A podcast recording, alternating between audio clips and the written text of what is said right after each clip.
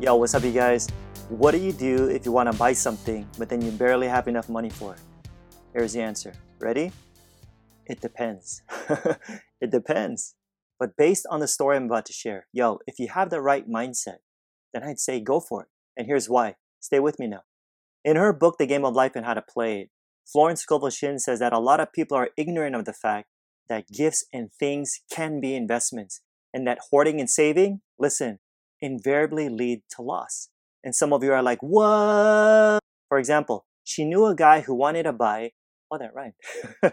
she knew a guy who wanted to buy a fur lined overcoat. And he and his wife went to various shops to go looking for one. But he didn't want any of them because he said that they were all too cheap looking.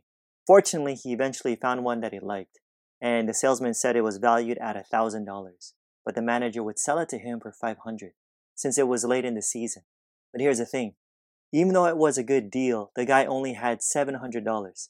And the reasoning mind would have said, hey, you can't afford to spend nearly all you have on a coat, right? You would be irresponsible. But this guy was very intuitive and didn't reason that way.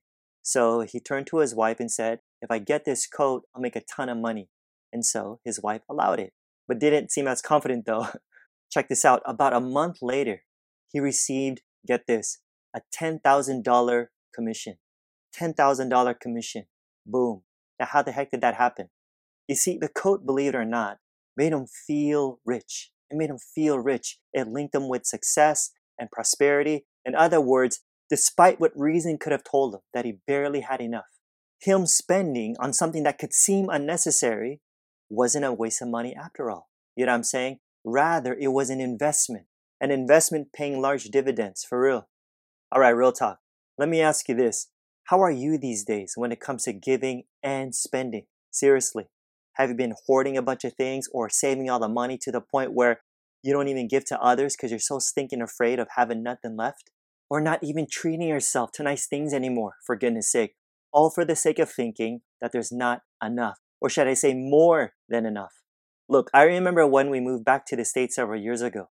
I had no job, I didn't write any books yet, hardly had any money saved up, pretty much just making money through my speaking gigs or whenever someone donated. But get this every check or love gift I get, I put it right back into buying new recording equipment or editing software or website stuff, you name it, because I knew it would eventually pay off.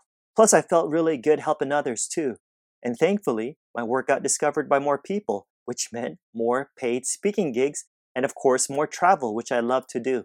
Point is, folks, as I've said in another video, when you save up so much money in fear and spend so little of it, you'll most likely lose everything straight up. Because money spent wisely helps to keep the flow going. It creates movement, right? It keeps it circulating. Is this making sense? So if you're led today to either spend or to give, just do it. Just do it. Don't hold back, you guys. Spend or give with a cheerful heart. And then here's what's going to happen. Florence says that the law always stands back of the man or woman who spends fearlessly with wisdom, always.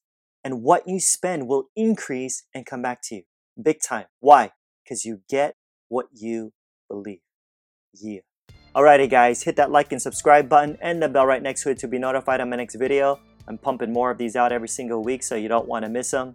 If you're listening via podcast, I'd really appreciate a review. It gets more people to discover my work and, of course, help spread this message. And yo, don't forget to register for my free online training that'll seriously help you start manifesting the life you really want right now. So check it out.